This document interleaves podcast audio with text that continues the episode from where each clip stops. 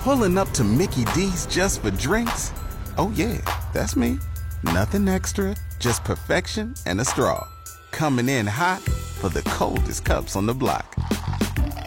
Because there are drinks, then there are drinks from McDonald's. Mix things up with any size lemonade or sweet tea for $1.49. Perfect with our classic fries. Price and participation may vary, cannot be combined with any other offer. Ba da ba ba ba. The Sports Cage podcast is brought to you by Saskatchewan Seniors Mechanism. Our province's older people deserve to live independently and affordably in their own communities and homes. Learn more and join the movement at skseniorsmechanism.ca. And welcome back to Saskatoon, sunny Saskatoon. We're in the same broadcast booth we've been in all week here at Griffith Stadium. Michael Ball along with Luke Molitor. And the CB watch, CBA watch continues, although we may be inching closer to something getting done. The show is brought to you by spreads.ca. Sign up using the code CKRM and they'll match your first deposit of 25 to $250. We got a great show uh, lined up. We're going to hear from John Hodge, the guy who first broke the story at Three Down Nation about the tentative agreement between the CFL and the CFLPA, which still we have to tell you has to be voted on yet. We'll hear from him at 4:30. We'll hear from Glen Suitor in his regular 5:30 spot. He's got some interesting thoughts on what's been going on lately. We'll also hear from Coach Craig Dickenson, who canceled practice today, a rest and recovery day they called it. They he took the team to the pool, as it were, and uh, because of that, we got some news on The that. pool. Yeah, that's why. You know what though? We've done that before. Did they go like to We an did that- outdoor pool? We did that one year. to an uh, outdoor pool. 2006 or 2005. DB took us when we were working out at the uh, the U of R. We went to the pool, and uh, it was funny. So listen to this. So Schultze, Scott Schultz, Mm-hmm. had been sitting out of practice Yeah, with a hamstring issue. but he was fine in the pool. Fine. He was doing like triple cowbell flips off the diving board in the pool. Like it was a, the most amazing recovery we had ever seen. He was big timing us on the field, but when it came to do How did that pool, pl- how did that play over? no, we made sure he knew about it. It was the miraculous water. and the then he was right back to not practicing. Yeah. So so here's what we know about the deal. Uh, the, the the ratio at seven starting Canadians, 21 on the team will stay the same in 2022. Nothing changes there. But in 2023, we'll have seven starting Canadians, but two nationalized or naturalized, however you say it, Americans will be considered Canadians and get to take 49% of the snaps in 2023. They have to have played in the um, same city for three years, and I'm hearing a, the, the the original proposal was five years, but what I'm hearing, and I don't have this quite confirmed yet, but I'm hearing it's four years now in the league. So three years on one team, four years on, in the league is the is the scenario I'm hearing. Now in 2024, we're going to bump that up to three naturalized Americans who uh, can take 49% of the snaps under the same formula. Um, the ratification bonus will bump up a bit, so they'll get, I think, what it amounts to about two thousand dollars each in a signing bonus. And uh, So- and just wait, hold on a second. And the top two teams that register the most snaps using Canadians will get an extra pick at the end of the Oh. second round. But here's my thing, though. Oh, at the end of the second At the end of the second round, but, he, Okay. but, but, he, but wait, wait, wait, wait. This is something interesting. So every team, my sources have told me, doing some digging, every team has voted on this deal except your Saskatchewan Roughriders, who were on a rest and recovery day with Coach Craig Dickenson in the pool. And we will talk to Craig Dickenson and really bu- bug him that he's holding up this whole thing by taking his team for a pool day. But anyway, Well- that that's why we're delayed now. But here's my thing, Luke, and I want your thoughts. I'm I'm not the smartest guy in the world. I've never professed to be, but I'm gonna have a tough time wrapping my brain around this. Okay, so we've got seven Canadians starting, 21 this year. Next year we're going seven Canadians with two Americans that can be acting like Canadians for 49% of the snaps. But Luke, Yeah. if the teams, the, t- the the two teams that use the most Canadians in snaps in a game, they will get an extra pick in the Canadian draft in the second get another round. guy that they- yeah, yeah, but, they but don't yeah, have to they, use. they don't Yeah. have to use. So what are we doing here? What, Well, do no, we- here I'll tell you what's going. To Do we value Canadians already- or not? So here's here's the projected. Here's what's going to happen. I think we I think we were talking about this earlier, because because the agreement was sort of like the agreement before. Yeah, only it was three. Here's what's going to happen, CFL. Okay, to everybody listening, Mm-hmm. what's going to happen is, you know, back in the day, I was a decent athlete. You know, you could say I was one of the top athletes in my high school, Mm-hmm. Okay. Mm-hmm. or my little school. I was always picked first, Okay, right, Yeah. or second. Yeah. but I was first or second. you were right there. Yeah, Right. yeah. Let's take baseball. Okay, there were kids that weren't picked first or second, and we'd put those kids in the positions that weren't necessarily going to impact the game, right? Mm-hmm. left So, field. Yeah, we might, you know, put a couple of them out in left field together so they Mm-hmm. could talk to each other, but while we're playing baseball, Right. Here's what's going to happen. Mm-hmm. First quarter, all's cool. Yep. Ratio's good. Yeah. Second quarter, all's cool. Radio ratio's good until the second quarter draws to a close. All American. Yep. Fourth quarter, no Canadians. In the- in- all in- national- in- all that is- all naturalized Americans. The final three minutes of the game. So listen, I'm not trying to influence this either way.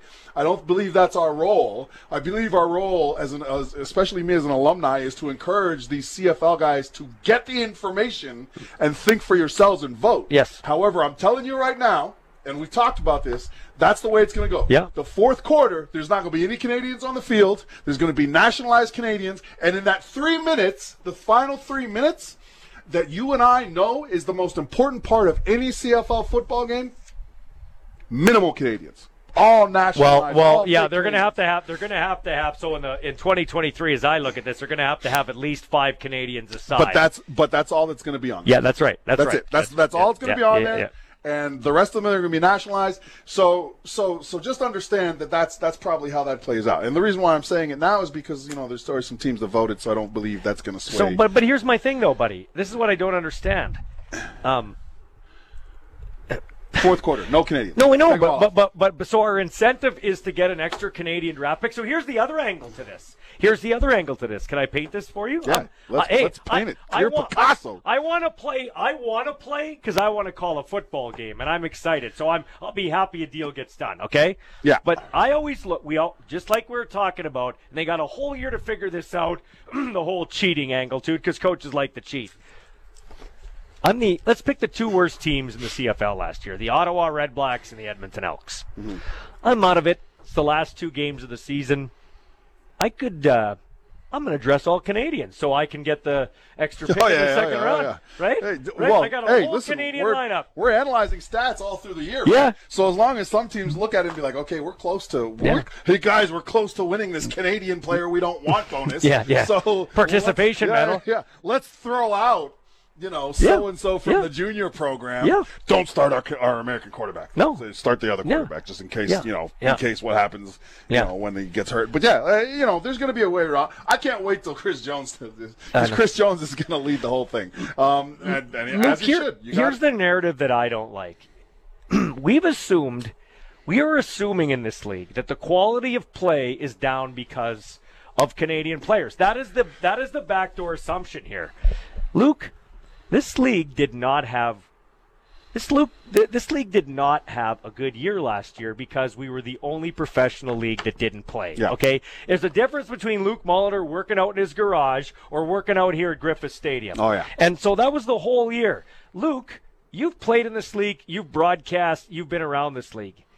This I've never, and this isn't a cut down to the guys; they're world class athletes. Mm-hmm.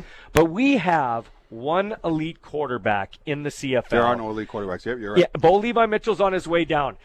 Luke, those quarterbacks, except for Nathan Rourke, who Zero hasn't, who pro- no, no, but wait, those quarterbacks who haven't proven them, uh, the quarterback who hasn't proven himself, Nathan Rourke, take him out of the equation.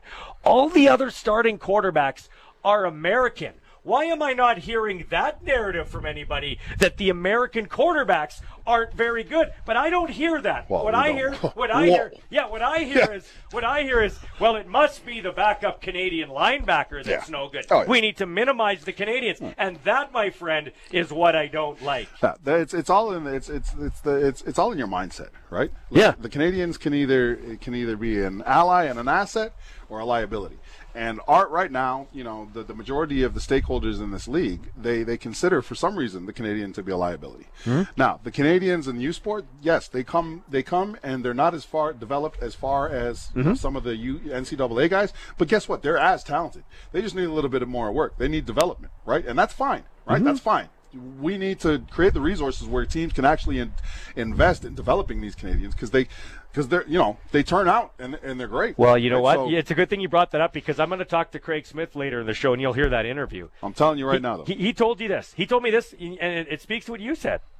Brent Johnson, when he came into the league with the BC Lions, wasn't the same Brent Johnson at the No. end. Chris Getzlaff, who was drafted by the Hamilton Tiger Oh. Cats, was not the outstanding Canadian Not in the 2013 Grey Cup. Nope. Uh, Luke Mulliner wasn't the Luke Mulliner by the end of his career. No. So you're right, Canadian, and you played at a big time college. Canadians need some work when they come into this league, but they are the bedrock of this league. Yeah, and that's and so that's what. So hopefully this, you know, I, I just want to see the guys play. Me too. Right, you do too. Um, but again, you know, we, we have to call it what it is. You know, and this sets it up for for for for you know those biased American coaches, right? Mm-hmm. Um, to to to essentially you know limit the Canadian players in really big moments of the Canadian. What I want to say though about our football team that we cover and that our listeners love is that they haven't at least in their in the mentality I've seen under Jeremy O'Day, mm-hmm. they haven't pigeonholed it into a lineman league. No. Like they've got linemen, but we've got mm-hmm. we've got the Canadian Air Force again with our receiving corps. We've we've done we got Nelson Lokombo in the secondary. Like they've done some things with Canadians at skilled position. Micah Teitz, weak side linebacker, that type of thing. Yep, they've taken the guys that, that they have on their roster and they've tried to find the, the best place for them, you know, related to their ability to, to contribute to the overall Mm-hmm. wins and losses of this team. And that's what you got to do, right? So, so again, it's going to be interesting to see. I think that, you know, Mm-hmm. the big, big, big piece of this is, is, is the players right now need to understand the information in front of them And vote. and vote. Because seventy Don't percent is embarrassing. idiots. Don't- Seventy yeah. percent is embarrassing. Well, here's the thing.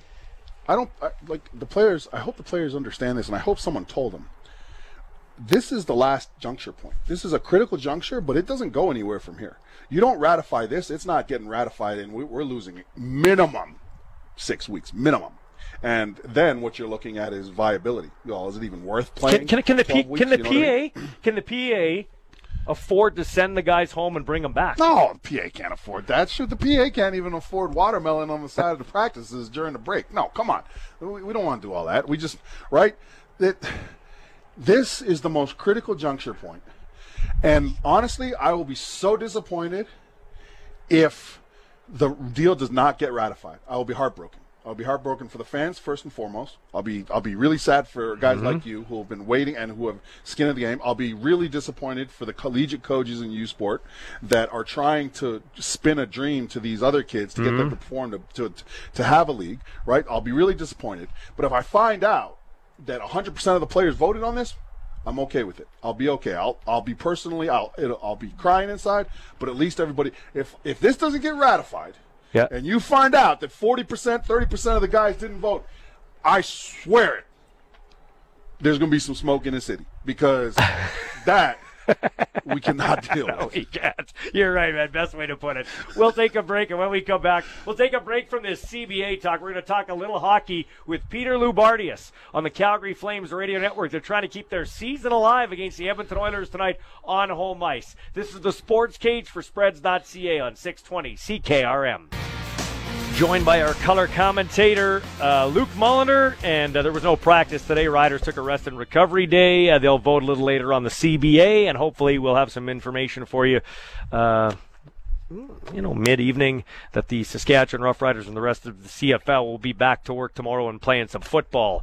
Uh, there's supposed to be a preseason game tomorrow, Toronto and Ottawa, so stay tuned. All our guests come to you via the Western Pizza Hotline. Dinner time, game time, anytime, a great time to order Western Pizza. By the way, our text line, and it should be humming today. What do you think of the uh, possibility that we're back playing football? Are you mad? Do you care? Uh, are you watching the Battle of Alberta tonight? So many topics to get to. 936 6262. Our text line brought to you by Capital Ford Lincoln. Yes, the Western Pizza Hotline is where we head and speak with the color commentator of the Calgary Flames Radio Network, friend of the show, Peter Loubardias, big time Rider fan too. You must be pretty happy if they can get this deal done and get us some CFL football because if we don't have football this year, that's not good. Uh, no, it is not. It's uh, it's not good for uh, a lot of people. It's not good, uh, in particular, in my home province. So, you know, let's get it ratified. Let's get it uh, looked after, and, and let's get the league back to work where it belongs. I'm. Uh, it's a hockey segment. I have I have a few. Uh, you know, maybe down the road, I'll give you my thoughts on. Uh, this ratio stuff and what needs mm. to hmm. happen and what doesn't. But uh, mm. we'll save that one, my friend, for another. Oh day. yeah, well, well, we love to have you on throughout the year, no doubt about it. Okay, so. Uh, Lou, I got to admit, going into Game Five, if I was a betting man, I would say it's the Oilers that would be on the death's door, judging by the way the season went. I know they had a good uh, stretch with Woodcroft, but Calgary was a pretty consistent team all year. But Calgary needs to win tonight to keep their season alive. Are you shocked by that, or what are you shocked by, if anything?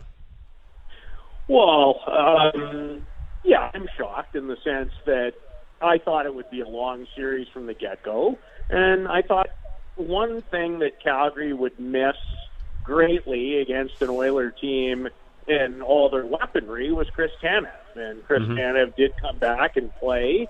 Um, you know, we've touched on this before, but you know, Chris is really uh, their best defensive defenseman. He's the most experienced guy. He glues everything back there together. He's their best penalty killer.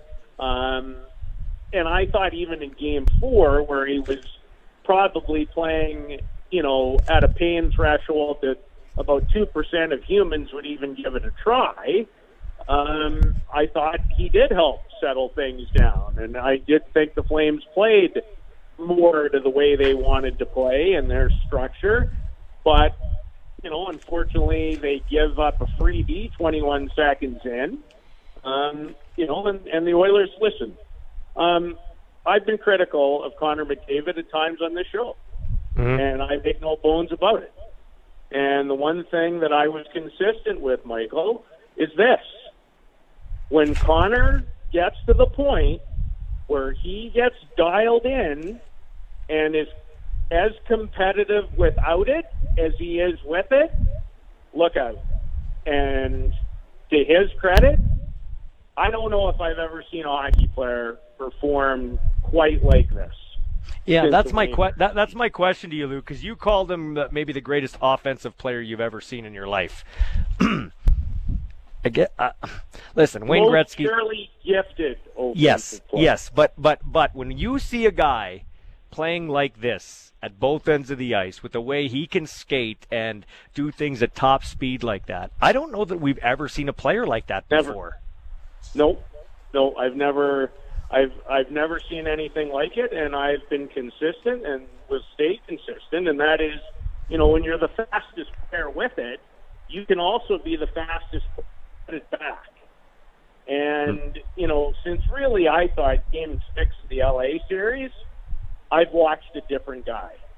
And I don't know if I've ever seen anybody more dangerous than what he has been. And I don't want to take anything away. I mean, I'm old enough mm-hmm. to, you know, watch Wayne in his heyday and watch a lot of people play this sport at an incredibly high level. But, you know, he he has he has a look and a determination, and I'll debate this with anybody that I have not seen before this playoff. Peter Lombardi. I didn't I didn't know when it was going to. Now let me ask you: Do you see hmm. that too? Yeah, I, I, I right now think Connor McDavid's the best athlete in the world in any sport. Uh, if you look around, there isn't a dominant. Who's more dominant? And like nobody's dominating basketball anymore. Nobody dominates NFL football. CFL's not even on the field. Major League Baseball, you could make a case for Shohei Ohtani, but he hasn't done it as long as McDavid. Um, uh, tennis, no. Uh, you know, because the Williams sisters aren't where they were, and there's yeah, I, he's the most dominant athlete in in sports right now. And uh, I mean, will that translate into a playoff victory here. I don't know. Like I'm not writing the Flames off. Like I, I maybe I'm scarred, Lou. Uh, being an Oiler fan, I've seen the best, I've seen the worst. I still think this one's going seven. I really believe that. Uh, I know they got to get the six before they can get the seven, uh, but uh, Calgary's going to come up with a big effort tonight. I'm assuming you're going to feel that too. Well, you know, I, I think the fascinating thing about the playoffs in any sport is you know, we can predict and think and analyze and try to break it down. I do know one thing from Calgary's standpoint. is that their best people have to be their best people. And since game one, and I didn't, as you know, I thought game one was a complete and utter slop fest. Mm-hmm. Um, you know, but at least in that game, Calgary's best people were on the plus side, and you know McDavid actually, believe it or not, had more points in Game One than any other game, and he was minus one. Uh, that has yeah. not been the case ever since. So Calgary's best people have got to be more productive, and that's not to say when I talk about Lindholm and especially Tkachuk and Johnny Gaudreau that I expect them to go out, you know, and outscore McDavid and Kane and Draisaitl. But Michael, you can't be underwater. Like it can't, you know. I, I've said on this show several times, as much as I was impressed with Calgary's top group, because you know there's 40 goal scorers and an 82 point guy and 200 point guys. I was probably more impressed this year with, and I know plus minus isn't for everybody, but it still matters. You know, and, and those numbers were like plus 64 and plus 61 and plus 56. Mm-hmm. Well, I'm not seeing a lot of pluses. And and I absolutely 100% love the goalie beyond belief. He's made all the difference in the world to this team so many different ways. But you know, as I've heard in a number of different places, and the numbers somewhat bear the fruit. Well, they don't somewhat. The numbers somewhat bear the fruit. Edmonton's kind of been Jacob Markstrom's kryptonite during his career. So there's one, there's two ways for Calgary for me to get back in it. Their their best guys have got to certainly be more dangerous and effective. And their goalie, who's a Vezina Trophy candidate, probably needs to be one of, if not their best player tonight. Yeah, absolutely, Pete. Thanks for your time, man. I really appreciate it. And uh, yeah, we'll get you out to talk some football too, because you know what you're talking about. Uh, enjoy the game tonight, okay? Okay, you guys have fun, and tell those guys to sign on the right side. And let's get going. That's right, absolutely, man. Peter Loubardias is from the Cal- from the Calgary Flames Radio Network joining us, getting ready for their game tonight against the Edmonton Oilers. When we come back, we'll uh, hear from Three Down Nation's John Hodge, see what he's got cooking as it relates to this CBA and potential agreement. This is the Sports Cage for Spreads.ca on 620 CKRM. And this portion of the show brought to you by Nick Service in Emerald Park, your local Massey Ferguson Challenger, Rogator, Gleaner, and Fendt dealer. Call 781 10 77. Our text line is brought to you by Capital Ford Lincoln at the corner of Rochdale and Pasqua, Saskatchewan's number one Ford dealership. Zinger, what do we got for texts? Is it uh, heating up over there? Got a couple texts in. Uh, Mike and Moose Jaw says we got to get Schultze on the phone here to talk about him sandbagging into the pool. That would be a great radio. uh, Man, listen, guys. I'm talking about missed like two, three practices. Okay, and this mm. was during double days, by the way. Mm-hmm. This wasn't three days with, of with practice. pads. With with pads. pads. Yeah. All right. Um, like, oh my hamstring, yeah, it's just really, really, and I, dude, like, I'm talking about Olympian level diving off these boards, really? like flips, tumbles with twists no splash. Well, didn't and this guy's like 320 by the way with no splash? Didn't Este or Barrett say like, "What's going on, dude?" Like, oh yeah, we all did. We were like, "Bro, what, what are you doing?" And then he, but then I swear, I, as I recall, he didn't practice the next day either. Like then his hamstring was bothering him again. Oh, it got tight. You should have seen it, folks. Unreal. He can't. Uh, he's busy on a business trip. He can't help us out. Uh, but we will get him on the air, and we'll have yeah, a little, he's in Ireland. Right we'll have a little back and forth. Anyways, uh, go ahead. What's the next one, Zinger? Yeah, I got one here. I got to fight through the grammar a bit here, guys. So just uh, okay. bear with me here. Hey, guys, I gotta uh, agree. Uh, but the reality is, it's going to force the Canadian programs to improve. It's already starting to look like the Canadians are going uh, down south to play in the NFL. The supposed the supposed elite league. By the way, CFL much better game. Did I do a yeah, decent well, job reading that, yeah, guys? Yeah, yeah, not, yeah, yeah. But I mean, uh, the U Sports uh, programs are good. Scott Flory runs a great program here. Mark McConkey runs a good program. Um, with the Rams. It, it's not the coaching that's you know they're they're running a good program. The I don't know if you know this or not, but the Regina Rams have put five people in the NFL. Five. Give me another Canadian university that's done that. You can't. So stop even looking for it. So don't tell me that uh, Laval. Uh, they haven't put five from one school. It, would be it'd be hard pressed. They might be the only other one. Dude, there's not a chance that Laval isn't the best school. I'm telling I'm telling you. I, I listen. I get that. What I'm saying is this guy's texting in and saying, "Hey, U Sports, it's forced the U Sports programs to be better." That's well, not... well. First of all, that's a good thing. Yeah. We try to force the U Sport programs to be better and invest. We just need to invest more money in coaching in this league. I promise you guys, mm. the this, this league will transform itself. Yeah. If if we find a way in Canada to start investing in our coaches but that isn't Period. that isn't the team's fault. That's the university's Not appetite. The you're right about That's that. the appetite of the athletic departments and the and above them the universities to do it. And there's only so much money to go around, and that's apples and oranges. And that's why we need to protect our Canadians. I will say this till I'm blue in the face. And you'll say, oh, Ballsy, you're just saying that because you have a son playing. That's exactly why I'm saying it. Because my kid is seven and a half hours away from here in a rinky dink town, Grand Forks, North Dakota, which, by the way, is beautiful. And they have an indoor practice facility. They have an indoor football stadium. And they have a weight room that every school in this country would die to have, except for maybe Guelph, that the U of S would die to have. And they're tearing it down down to build a $15 million one. So we need to protect our own people that are trying to have a dream to play professional football because not everybody can go down south to play football. That's what it's about. It's not about us being inferior. It's about apples and oranges and when will people wake up. Let's head out on the Western Pizza Hotline and talk to John Hodge at Three Down Nation. I'm fired up, Hodgie. I'm fired up. Tell me what you know about this deal. Well, I mean, I think the most important thing about this deal is that I think there's a very good chance that it's going to pass, that it's going to be ratified. Um, the bad news is that's what I said about the first tentative agreement. So mm-hmm. I think this one will pass, uh, but I do want to qualify that by yeah. saying I also thought the first one would. Okay. Yeah. So, but John, but John, so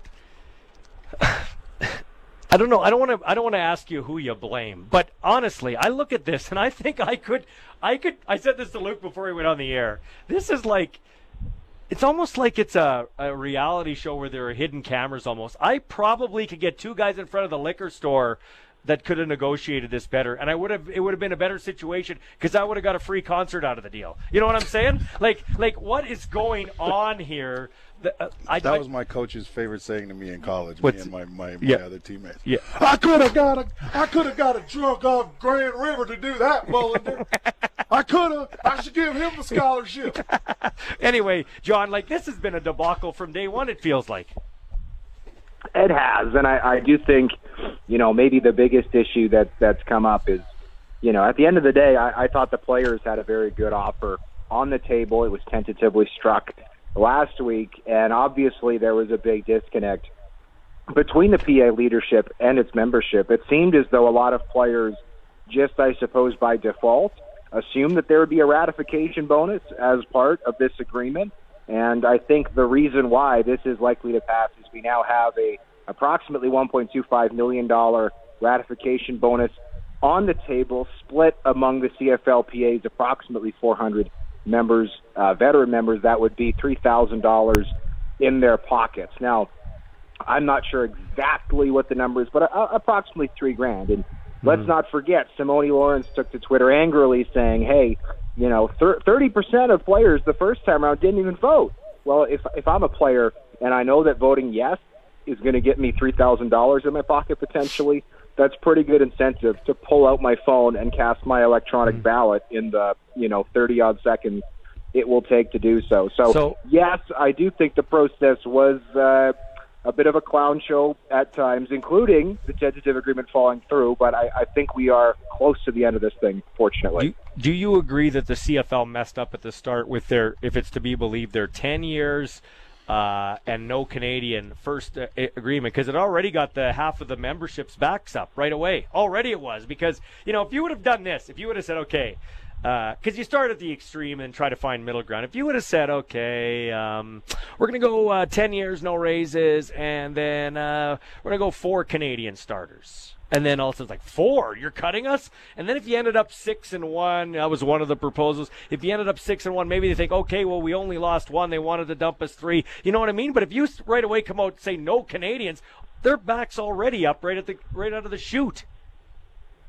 Yeah, and, and I think at the end of the day, that was a ploy by the league to try to divide the union because, of course, The union is made up half of Canadian players, half of American players, many of whom want, not all of whom, but many of whom want and desire different things in a deal. And I'll give the, the, the PA credit. They have not come divided. We have not seen outbursts mm-hmm. on social media, Canadians versus Americans or vice versa, as we have seen in past CBA negotiations. Now, that said, did the league come in too low? I think absolutely, right? Uh, and, and bidding low to start, right? That's a common bargaining technique. But you know, if, if if you're trying to buy a house, let's say at the at the end of the day, it's worth half a million bucks. The asking price is five fifty. Maybe a good place to start is four fifty, and not saying, "Hey, I'll give you a hundred bucks and a pack of bubble gum," because mm-hmm. all you're doing at that point is is you're going to offend the people who own the house the the realtor who's selling the house is going to think you're a joke. And so, yes, I do think mm. the league would have been better off not providing that. Uh, what at the end of the day, you just have to call it. It's an insultingly low offer that the league knew it a million years was never going to get accepted by the PA. John Hodge joining us from Three Down Nation, outstanding contributor to this show and to that website. So, seven uh, Canadians this year, n- uh, nothing's touched uh, as far as starters, 21 on the roster. Then we got two Americans at 49% of the snaps, three in 2024 if the league uh, thinks it's going well. We talked about the ratification bonus. The Riders apparently the only team that hasn't voted. They'll do later tonight, and then hopefully we'll figure something out. When do you anticipate we'll find out a result on the votes? I mean, obviously the 10, 10 o'clock Saskatchewan time's the deadline. When do you think we'll find a result on the vote? I was told by a source that, that they anticipate this will be done by 8 o'clock Eastern time, and so that is not terribly far off. That yeah. that is a, a good piece of news.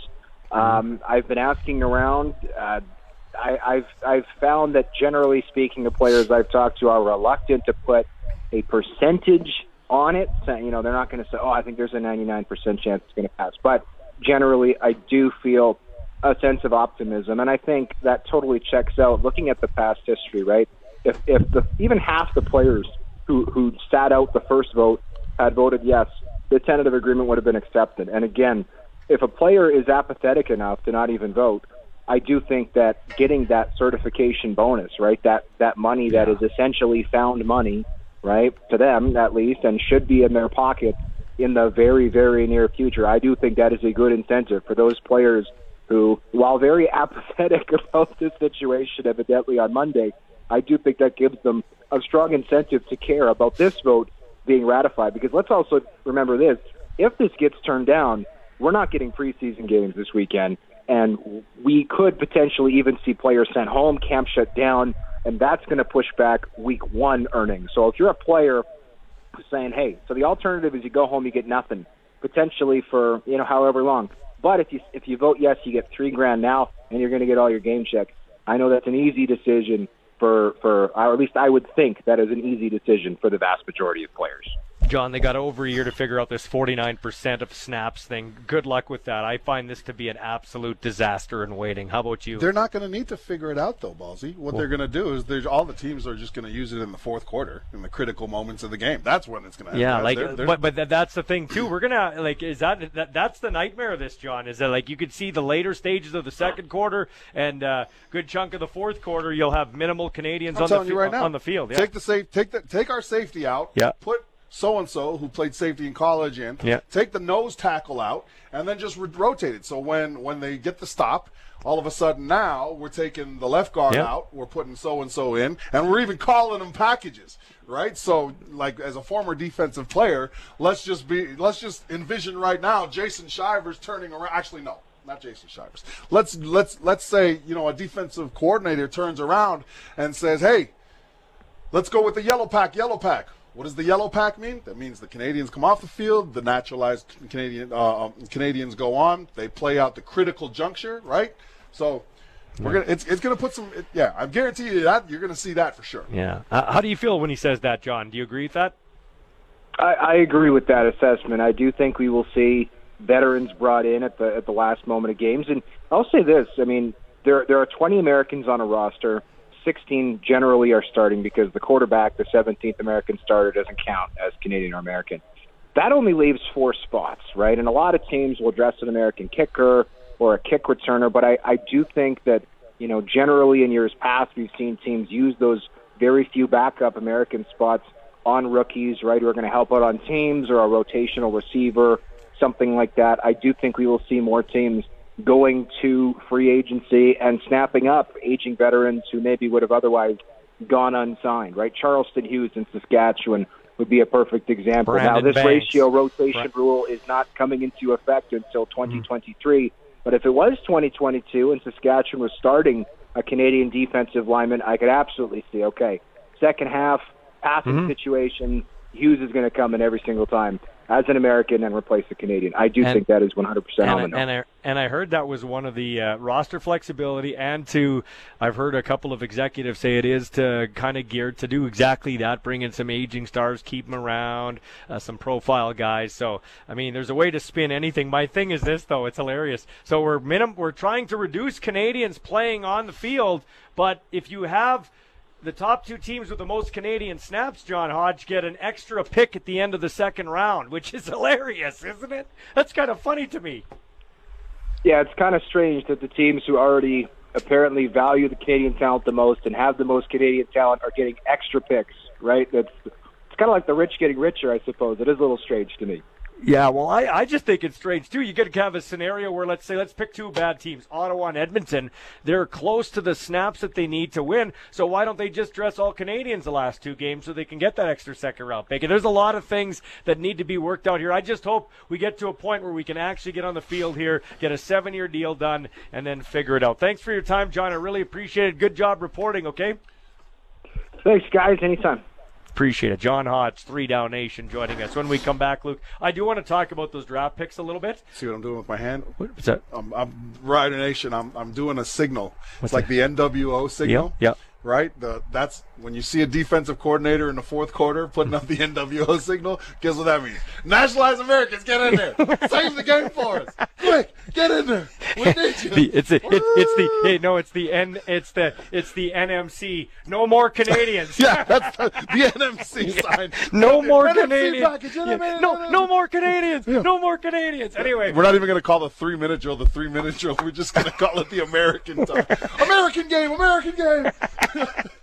what a disaster this is the sports cage for spreads.ca on 620 CKRM All right, we're back with the Sports Cage Sports Ticker at 452. It's brought to you by Bronco Plumbing and Heating, where professional service is guaranteed. They'll treat you right. 781 2090. So we got the Battle of Alberta Game 5 tonight. Can the Oilers book their trip to the Western Conference Final? Well, Edmonton's up three games to one in the Flames. They need a win to stay alive. Puck drop is at 7:30. NBA Western Conference Finals, Game Five tonight. Mavericks and Warriors. Warriors can clinch a berth into the finals with a win, and uh, we talked about it all throughout the week. No team has ever been down three games to nothing to come back and win a series, and that's what the Mavs are facing. So let's see what happens tonight. Back to Stu. All right, thank you, Zinger. And uh, this show is brought to you by Spreads.ca. Uh, before we get to Brian uh, Raymond, I just want to get a quick comment from you, Luke, on, uh, you know, we're joking and everything like that, but let's be honest. There, the, it's a seven-year deal is good for the league. Uh, nothing, nothing has changed this year. But you always talk about macro and micro. So micro is right now, but macro is Yeah, further yeah. down the road. And uh, they're they're mm-hmm. planning for Halifax expansion Yeah. or Atlantic Canada expansion. We play our game down there in July, so you're going to have more Canadian jobs when that happens, if and when it happens. Mm-hmm. I'm still skeptical. I hope it does happen, but they're planning for it. Yeah, I think I think it is going to happen. And again, there is a macro and micro viewpoint that you always have to take, especially in these negotiations, right? You can't cut off your off your nose to spite your face. So I think that you know one of the listen, you and I are going to be be making fun of this 49% natural hmm. Canadian forever. Yeah. Okay? So just get ready for it, Rider Yeah. Nation. Be- Ballsy and I are going to be relentless on it. Hmm. But one of the positive aspects of this is it allows the expansion team to not have that pressure of trying to find the right guys. It allows you guys. It allows the team to draft a team that can be competitive quicker, mm. right? And, and and utilize some of the resources around them. So that's from the capacity side of things, right? Because right now, I don't think the U Sport system, right? You can it essentially gives U Sport a chance to catch up, or or us to figure out a way to to to create you know the capacity within the existing crop of players to be better as soon as they are you know drafted and things like that right so so so so there is some positive side to the naturalized american slash canadian slash Freebird. yeah. Do, do, do, do, they? You know, we have bring them out. Do they have take them out? take them out. Take them out. Take them out. hey, let's uh, let's head on the Western Pizza Hotline. Speak with Brian Raymond at Flowing Springs. How are you today, Brian? I am doing great. Awesome, man. So, uh, uh, nice, a uh, little bit windy up here in Saskatoon. What's the day like down there in Flowing Springs? It's absolutely gorgeous here. It's sunny, uh, warm, and just a very, very slight breeze. It's, a, it's just a great evening. All right, so uh, tell us about some of the deals on on the different days that we got going on, and they headed into what should be a pretty decent weekend. Might get a little rain Sunday, but uh, Friday, Saturday looking good. Absolutely. The uh, well, we talked about evening a minute ago. Actually, every evening after six o'clock, you can come out and walk the golf course for just seventeen dollars. That's one of our best specials. Every day after three o'clock, it's thirty-two dollars, and of course, Mondays and Wednesdays, ladies and seniors, twenty-nine dollars to play golf. And if you're neither of those, we still have a special for you. It's only $39. And Michael, I just have to tell you, we have a driving range here. It's a mm-hmm. fantastic mm-hmm. driving range. It's huge. There's tons of room and not a mat in sight. Everything is natural grass. So it, it's just a great place to come out and practice, work on your game. Uh, you know, it's open. We're, you know, we're, we're selling uh, tickets to the driving range till 7:30 or quarter to 8. So it's just a great place to practice. So if I wanted to just come out and uh, whack a few balls around there on the driving range, what what does something like that cost? That you said you're selling tickets. What what does it cost? Like what's a bucket of balls? What is that? What am I looking at there? Well, the the biggest basket we've got is 100 golf balls, depending on how much practice you feel you need. So mm-hmm. a, a, large basket is thirteen dollars. We mm-hmm. have a, what we call a small basket, which is half of that, 50 balls for eight dollars. And if you're coming out to play golf and you want to warm up, we have a warm up basket of 25 balls for just six dollars. I, I can attest to this, folks. Um, that driving range is a thing of beauty. There's plenty of space mm-hmm. to do your own thing, and and yeah, the the big part of that is is the natural grass aspect. Right? Yeah. A lot of these driving ranges have the and it, and and you shoot differently on turf. Yeah. You know what I mean? So so yeah, I, I, I shoot crappy on both, but yeah, yeah. oh me too. Man, don't worry, but yeah, it's a beautiful course, and I can't wait to get out there. Yeah, I can't wait till camp's done. Luke's about Luke Luke's peppering me. I've been working hard, so I'm gonna buy myself a set of clubs because I live on a golf course. So I thought I might as well uh, get out and do something. I've I've actually never played Flowing Spring, so I am gonna do that. Me and, and you, we're yeah, out there as soon good. as you get your clubs. Awesome, Brian. If people want to join Luke and I out on the links there at Flowing Springs, how do they do it? All they have to do is give us a call, 306 543 5050, and you can now book online at flowingspringsgolf.com. Raymond, I'm going to ask you, uh, help me out as an Oiler fan. Please pick the Flames to win again tonight because every time you have, they've lost. So do it again, please. I was afraid you were going to mention that. Uh, you know what? I have no idea. I don't. Uh, boy, I'll tell you, the the uh, the Oilers have looked really, really good. And and, and how about Kane? I mean, is this a resurrection or what? Yeah, this is amazing. Well, I mean, it helps that you're playing with the best player in the world. We talked to Peter Loubardias about this. You were a hockey scout before. I don't know that we've. I don't think we've ever seen a player this when he plays like this. We've never seen a player better than this in the world ever in Con- in Connor McDavid. No, you're, you're probably right about that. And and let's not forget about Ryan Nugent Hopkins. This is a kid when I was scouting, I thought he was a great hockey player, and he just kind of plugs along, does his job, and mm-hmm. plays. Uh, he made a big impact the other night. And uh, let's not re- let's not forget Tyler Bozak. Yeah, that was awesome. Good call. Yeah, big, big goal last night. The Blues fought back hard, down three nothing, down four three. He scores the OT winner, three thirty eight into the extra frame. Thanks, Brian. Take care, my friend. Have a great weekend, guys. Good, you too, man. That's uh, Brian Raymond out at Flowing Springs. Go check him and the gang out there. When we come back on the other side of five o'clock news, Coach Dickey will join us. I wonder if, if he's all shriveled up like a prune getting out of the pool, or if he looks like David Hasselhoff running on the beach. This is the Sports Cage on 620 CKRM. And welcome back to the Sports Cage uh, here from Griffiths Stadium in Saskatoon, where we have the day off from uh, camp because Coach Dickey and the coaching staff took the players to the pool at a pool day here. Day of rest and recovery. They're the last team to vote on the CBA. Every other team, my sources tell me, have voted. So, and as you heard from John Hodge, and if you didn't, you can check it out later in our podcast. Uh, by the time we're off the air, we may know if the league has uh, or the uh, CFL Players Association and their membership have agreed to the deal. Now, the deal, as I've been told, it's a seven-year deal this year, nothing goes, uh, nothing has changed. Seven starters, 21 Canadians, seven Canadian starters. In year two, 2023, we've got two American veterans who have been in a city for three years, and as I've been told, four years in the league instead of five, will be the natural, uh, nationalized or naturalized, however you want to say it, Canadian. And they'll get to play 49% of the snaps. The league can bump that up in 2024 to three Americans that are considered Canadians. So therefore, dropping the true Canadian starters to four for half of the game. And uh, the ratification bonus is bumped up to, I, I, think they said four, about four, what do they say, 400,000 a team or something like Three, 3,000 bucks a guy is what it comes down to for the veteran players. Um, and, and here's the interesting thing, too. So the Canadians in the league, if you're if you if you are uh, one of two teams, so two of the teams, let me say this correctly, so it's not clear as mud. Two teams with the most Canadian snaps get an extra pick in the second round at the end of the second round. So there's that they can keep off the field. Li- yeah, there's incentive, but not really if we're trying to minimize Canadians. Um, I like what we talked about last uh, last time out with Farhan yesterday. you know, uh, a lot of the complaints are, well, Canadians make more salaries. They make more than some of our star American players. Uh, okay.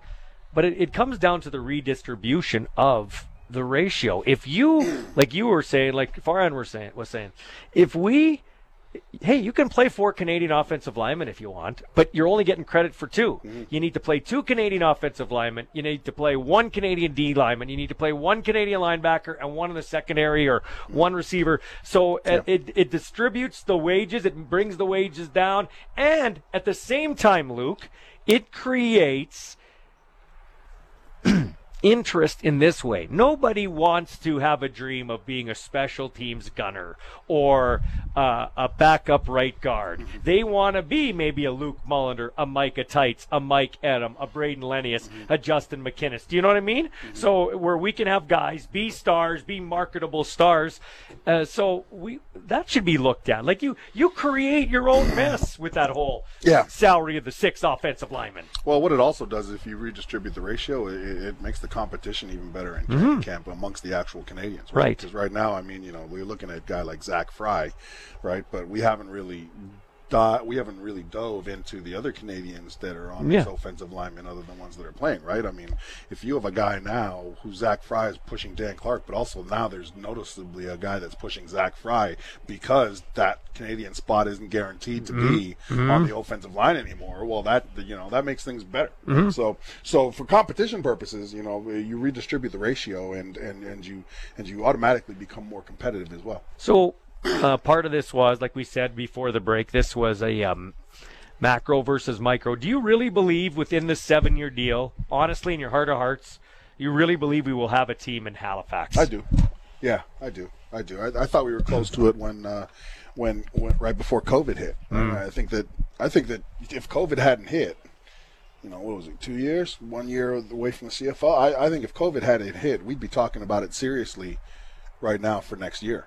That's how mm. close I. So you think maybe like year five of this deal, we could be looking at something like that? Oh, I think around year four. Yeah, yeah. year three, four, probably. Yeah, I, I think that it's very likely.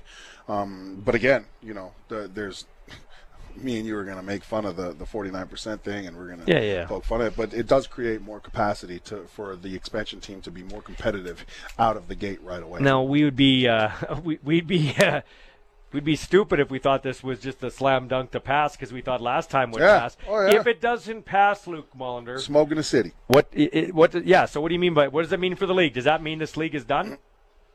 Essentially, what what we lose is a month. I think. I think you lose a month because here's the thing, and that's right off the top. Mm. I'm talking not I'm not talking about a month including preseason. I'm talking the first four games of the year because mm. because I think that I think that if this doesn't pass then then it, there's there's a huge divide within the players, but then there's also the the the. I think we'll also see the league say, "Well, we we've run out of patience for this process." Mm-hmm. Right. So you know you you'll have to. I think you'll have to elect new CFLPA leaders, right? Because because the guys that you know, I mean, the fact that we're here is on on. well, this that, that's my next question. Randy Ambrosie, Brian Ramsay, Solomon Elimimian. I'm not, I've never and will never call for anybody to be fired. That's not my job. But should their feet be held to the fire? Oh, should there be some sort absolutely. of serious accountability for absolutely. for the debacle that this was? Because I joke about two guys in front of the liquor store, but this was, as John Hodge put it, an absolute clown show. Yeah. We try to get we try to get legitimacy with this league. We want to be legitimate. We were a professional league. We got world class athletes, and we do good coaching, good players. I'm sitting next to a great former one. But every time we take a step forward, we take two back. This is yeah. this is a joke. You got world class athletes. You've got you've got coaching that's getting better, but you have you have third world poverty mindset um, when it comes to the Canadian game. the Canadians in it. This mm-hmm. is a this is an amazing game, and this is a game that we should really be proud of. Um, but again, there's there's always been some sort of there's always some, been some sort of roadblock in, in really getting this game mm-hmm. to the next level. And and and please, guys, I saw people talking about.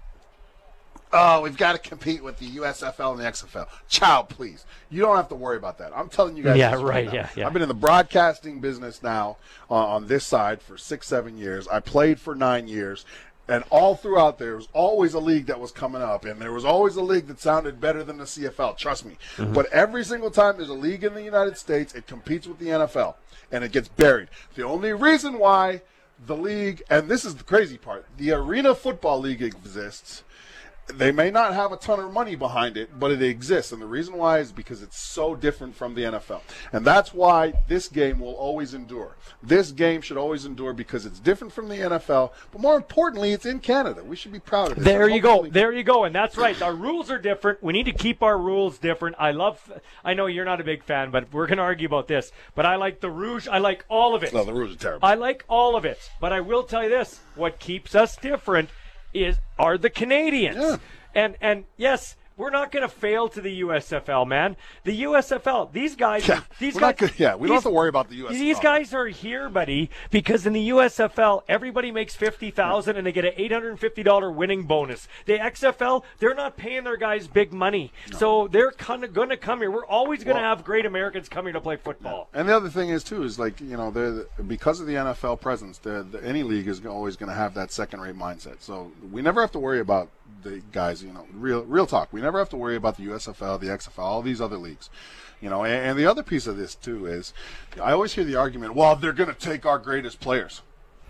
Well, first of all, you'd be hard pressed to find some real elite superstars in the Canadian Canadian football right now, mm-hmm. right? So um, that's not a worry either. Is them taking our greatest players? That's on coaches because when you lose the greatest players in quotations, right? You create the greatest players. You create the next generation. That's on coaching, and that's where I'd like to see the Canadian Football League get. I'd like to start getting us our confidence back um, in, in terms of being that that that league to be proud of. Mm-hmm, yeah, for sure. Okay, when we come back, we'll take a break and we'll hear from Coach Craig Dickenson with get a take on his day in the pool and what he thinks about what's going on in the league and through camp so far. This is the Sports Cage for Spreads.ca on 620 CKRM.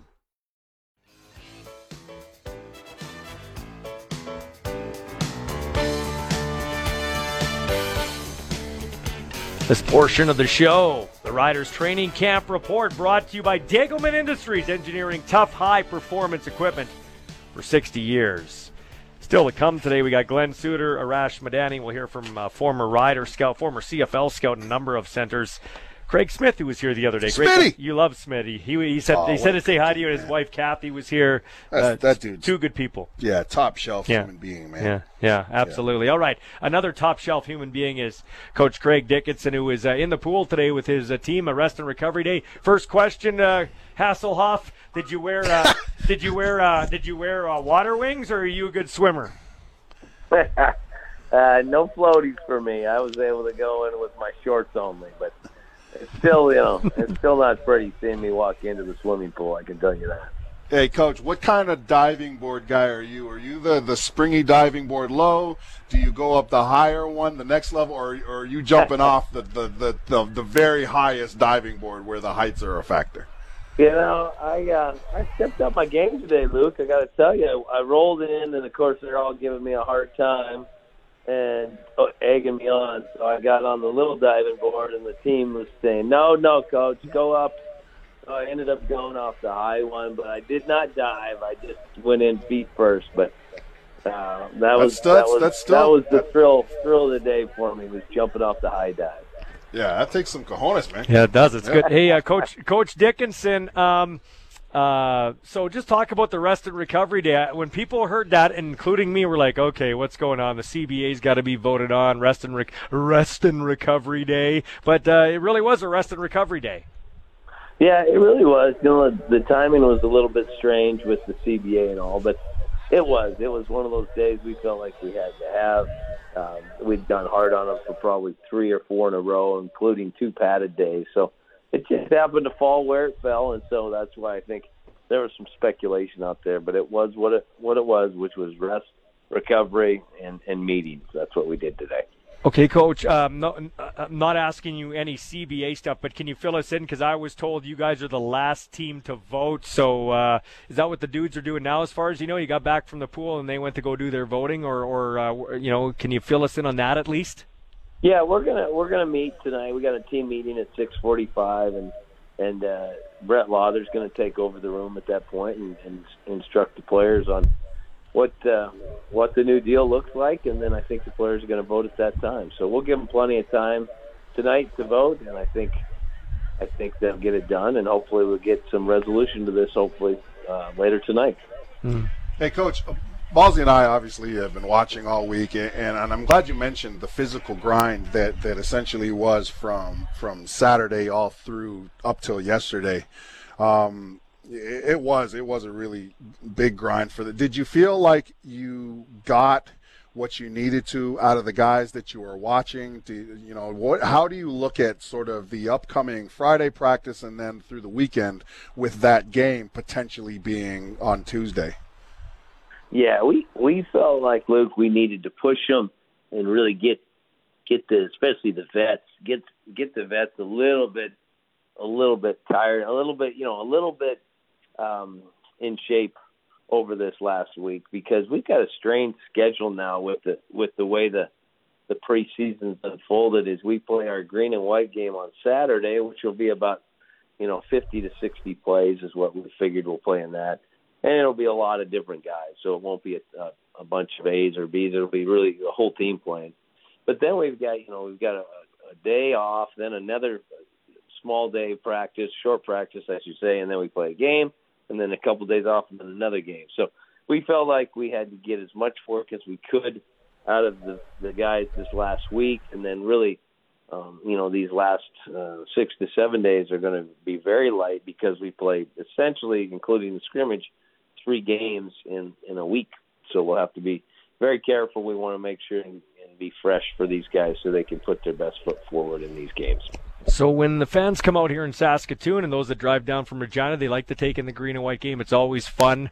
Uh, 50 to 60 plays. Will we see many? You said it'd be a mix of a bunch of guys, A's, B's, but will we see much of the the Larry Deans, the Charleston Hughes, the Sankeys, the Cody Fajardos, the Duke Williams, those kind of guys? Yeah, we will actually. And you know, I was kind of on the fence about that, but I really feel like uh, they need their they need the reps, and and uh, we're not going to play them a lot in that first preseason game. So if we don't play them a lot in that first preseason game, they're going to go like five days without having really any any exertion because everything's so tight. So uh, the nice thing about the green and white game is it is a controlled practice that we do scrimmage a little bit, but it is is very controlled, and I have a whistle, so we can we can control the pace a little bit and hopefully take care of each other. But yeah, we're going to let the vets play in this green and white. Probably play about 30 plays, and then uh, you know let the the young guys take over after that uh, because we need to give them the reps because they're not going to play very much in that Tuesday game. Yeah. Coach, you know, uh, with uh, we've talked a, a, couple times about the hash mark change, um, and, and, I'm going to ask you it again. And the reason why I'm asking you is, is now that you know you've had the, the the off season to digest it, you've sort of conceptualized it in your head, but now you've came out and you've had a chance to apply it for an entire week. Um, is there any sort of is there any is there any reactionary sort of pivots that you're making? Uh, like, have you realized certain things that you maybe didn't think of when you first looked at these hash mark adjustments, whether it's on the offensive side or the defensive side of the ball? Have the changes been pretty much what you were expecting? Talk a little bit about now that you've actually seen it in real time. Sure. You know, in real time, Luke, I don't think it's it's been that big of an adjustment or that made that much of a difference. I think uh, the logos the logos now come into play a little bit more because you know most of the logos are in the center of the field, so now the hash goes through those logos. I have noticed that, um, and it does bring it does bring the field into play just a touch more. That field throw is a little bit more doable now. Um, but other than that, I haven't noticed a whole lot. Um, but I think we will see uh, some differences uh, during the season. I think your your quarterbacks will tell you it means a little bit some different things to them in terms, especially to the boundary now, where they've got a little more space to work. Um, but we'll see. You know, I think it, it's still football, and I've always felt, for the most part, you know, the games played uh, where you're blind to the to the hashes in a lot of ways because you, you're playing the game with your eyes up. So I think the spacing is going to be the same. It's just on uh, some of those throws to the to the sideline, both to the boundary and to the field. I think you're just going to have a little bit of different dynamic. Two of your strongest areas are linebackers and receivers. can you? I don't know if you can answer this, coach, but is it better to have too many linebackers or to have too many receivers?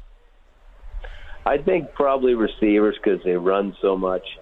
You know, they really run a lot. So I think if you got real good depth of receiver, you you got a chance to at least keep rolling your offense and keep doing what you do. So uh, we do got depth at both positions. This is going to be important preseason for in my opinion, the, the receivers more than anything because there's a lot of new faces out there, and you want to see what they can do and see how they pick up the offense. So it'll be a good couple of days, a, a good green and white on Saturday to evaluate, and then hopefully Tuesday we got a nice day up there in uh, in Regina at Mosaic to to watch them as well.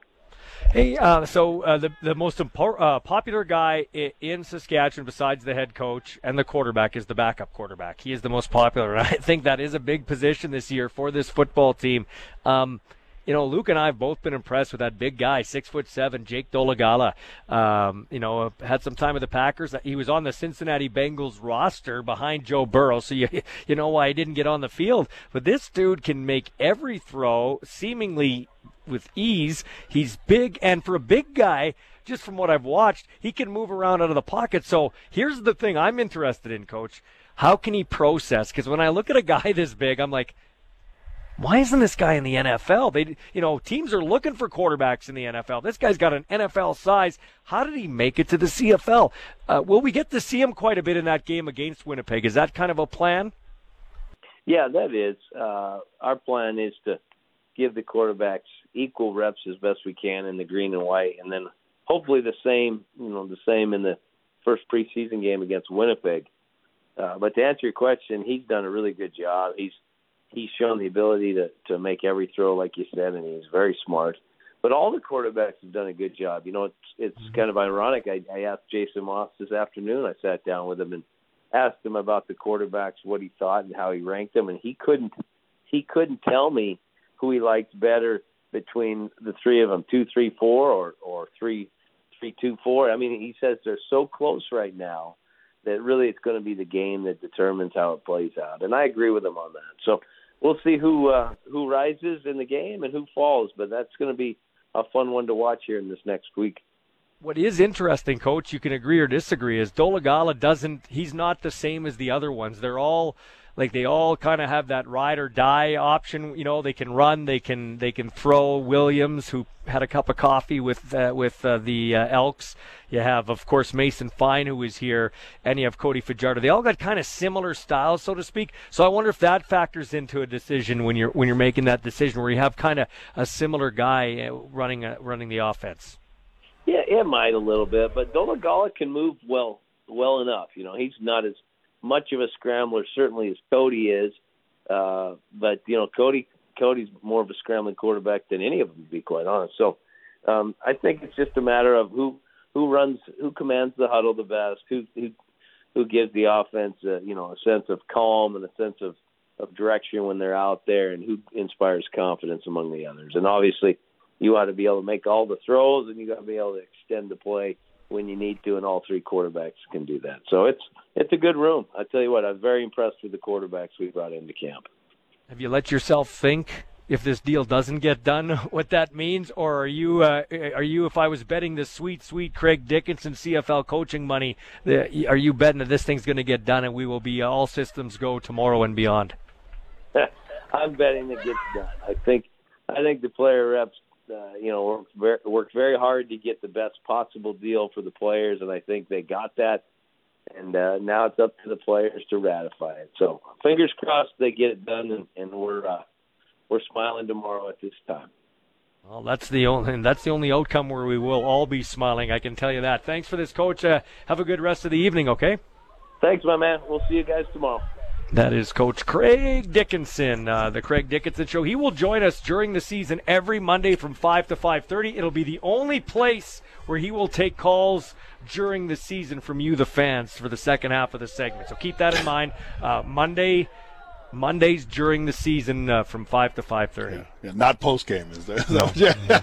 well, but it, but it could be post game. Post game, oh, you know. Man, could you imagine? Yeah, yeah. oh my God. He actually, what's funny about Dicky is no other coach would do this. The one night it was me, McCullough, and Wes Cates, and we're in that uh, in the lounge there, Harvard 620 studio, yep. and he rides his bike, mm-hmm. and he's riding his bike by the windows. We waved to him, and I said, "Come in." He puts his bike down.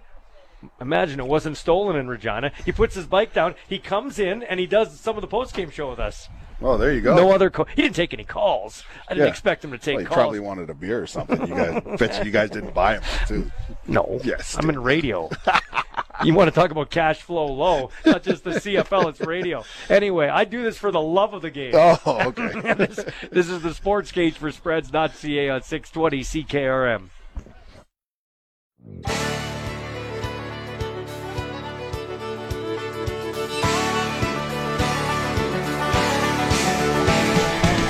I spent last night in the arms of a girl in Louisiana.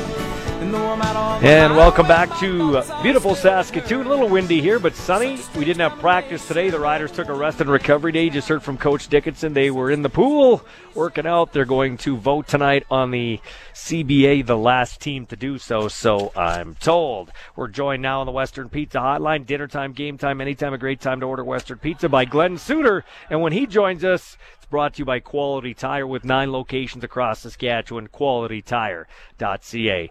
Suits 2022, nothing changes. 2023, uh, we got. Uh, seven starters, but two Americans that have been in a city for three years, four years in the league, get 49% of the snaps. The league can bump that up to three in 2024. Bigger ratification bonus, and uh, the team that plays the the two teams that play the most Canadians have the most Canadian snaps get. Uh, each get an extra pick at the end of the second round. Those are the details that I got from a couple of sources. Just initially, your thoughts on what you see here.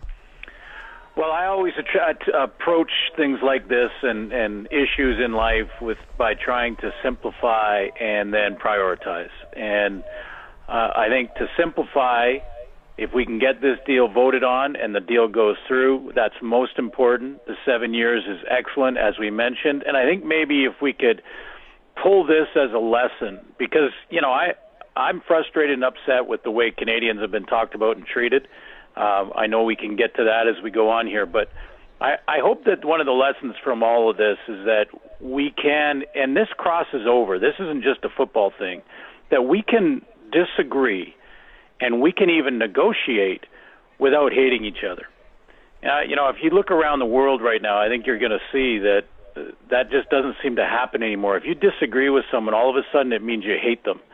And you know, I I think there was a lot of good from both sides uh, in this package and in this deal. Uh, some good stuff for the players. I think the the the league benefits in a lot of ways. I mean, some of the positives are there, and and I and I think the projection of of increased revenues is clearly why they both sort of dug in the ground here, and that's really good news that has been lost in all of this. So you know, it's I've been frustrated with the way that Canadians have been treated. I'm not sure this is the answer. Let's see how this evolves. But if it means we can get a deal, um, you know, I think it's that's most important. Uh, Glen, I'll get to some more in a second, but I want to bring Luke in because he's been negotiating deals with the Red Cross. Luke, it's a seven-year deal. My concern is when I look at 49%, and we got to work that out, and and and then bumping it up. Um, and then even maybe the abuse of teams just loading up on Canadians at the end of the year when they're out of the playoffs, and just to get the extra draft pick that, that looks like they won't use anyway because who cares about Canadians? Um, but there should be some sort of shouldn't you in a seven year deal have a chance to sit down every year and say this is Yeah, how it's going yeah. can we make an amendment here or something like Yeah. that And you know what? That's not something that might be being talked about a lot, but you know, who knows? There may be an addendum. I, I mean, for, for our standard contracts, like for instance, we just we just signed a major one, a five year uh, agreement um, with with a really important community stakeholder. And one of the things that we have in, in that that agreement is is that hey, we will we will revisit this every year. Sit down. We will Mhm. talk about the challenges. We will talk about some some gaps we may be still seeing, and if we're agreeable on those gaps, we'll we'll implement some sort of clause or something in there to to to change that gap or to to alleviate that gap and add it in right Mhm. and so so you know sometimes sometimes it's all in the way your legal team structures it i mean there should be there should be the addendum in a seven year deal i would think to to to change um, uh, once agreed upon, right? Like for both parties to look at making changes um, that they think will will go further along to grow the game. I Mhm. think that that would be an important aspect in a seven year deal. You wouldn't want to lock yourself in Hmm. all the way through. Hmm. So hopefully something like that is in. there.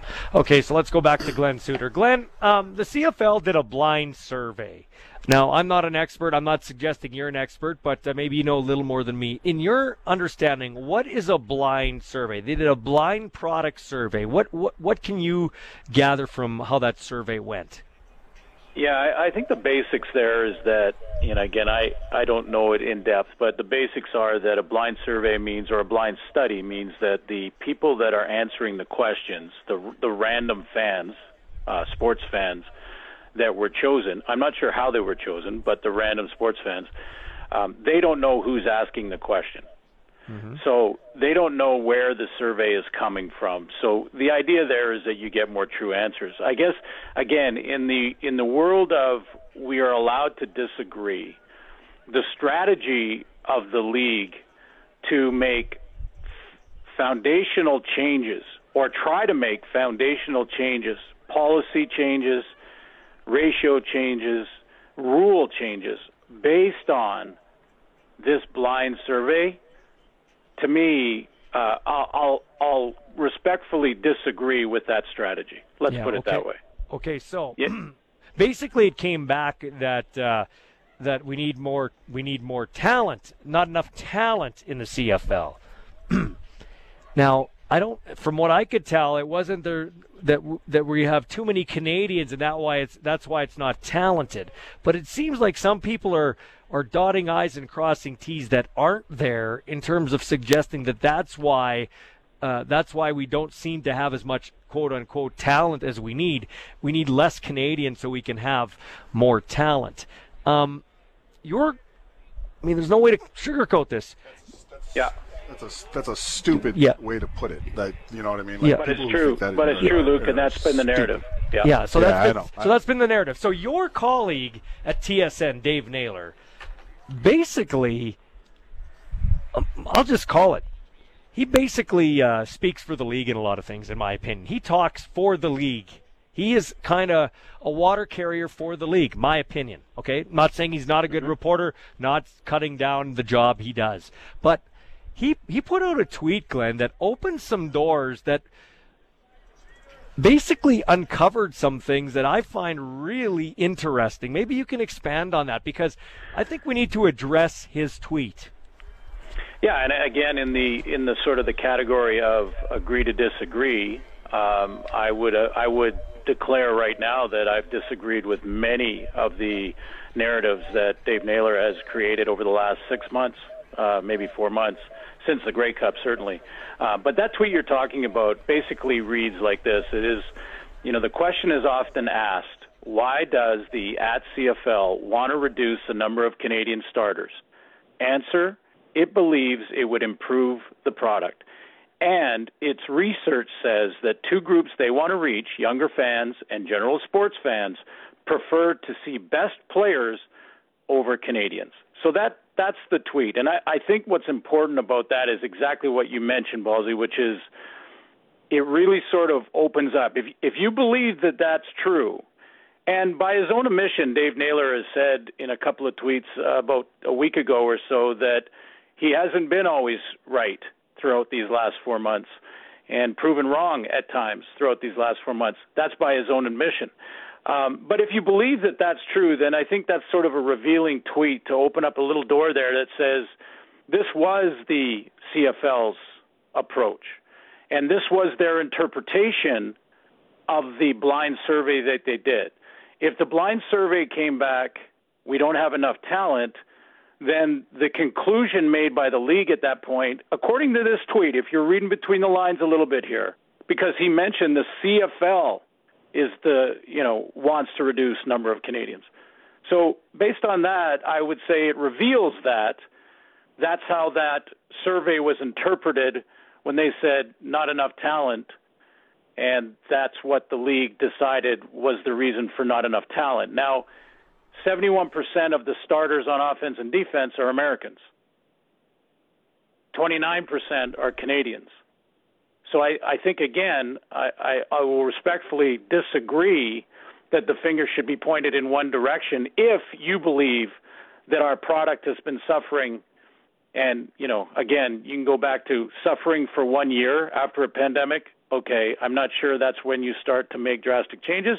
Again, agreeing to disagree. And I, I want to bring up one thing, too, with Luke, if I can.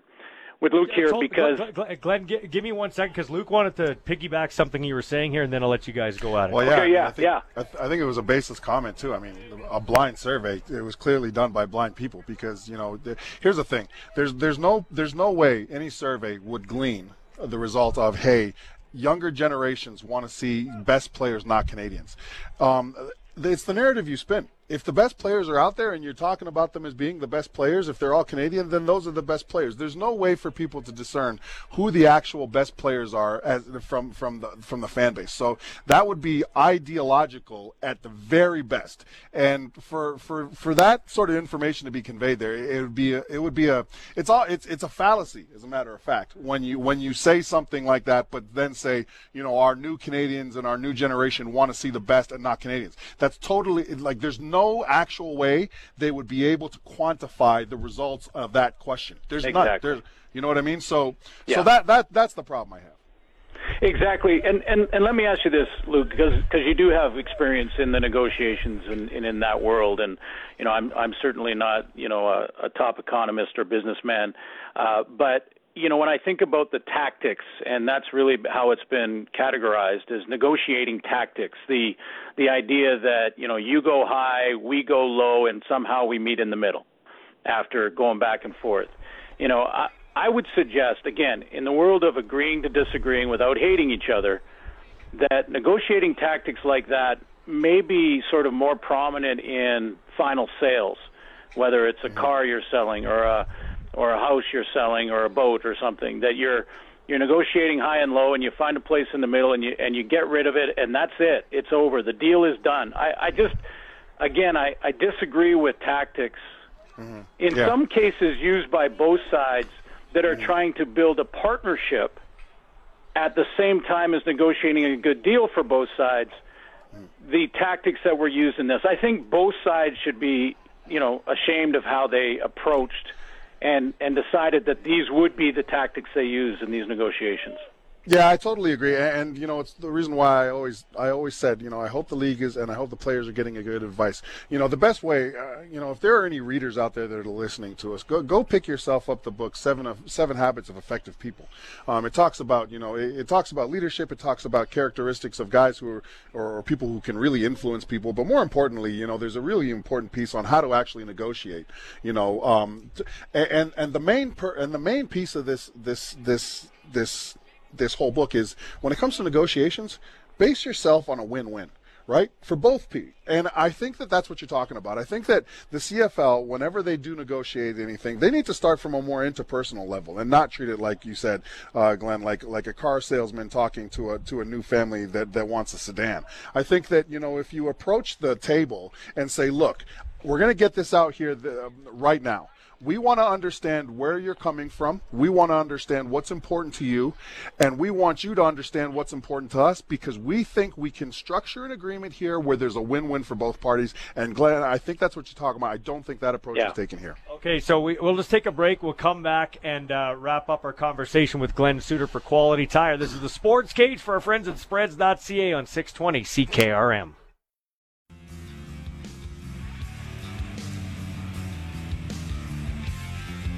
Sports tickers for Bronco Plumbing and Heating, where professional service is guaranteed. They'll treat you right. 781 2090. A quick update in the National Hockey League. The New York Rangers and Carolina Hurricanes are all tied up at one at the end of the first period of play. That series is tied up at two in the big series tonight. Edmonton Oilers taking on the Calgary Flames. Edmonton up three games to one in that series.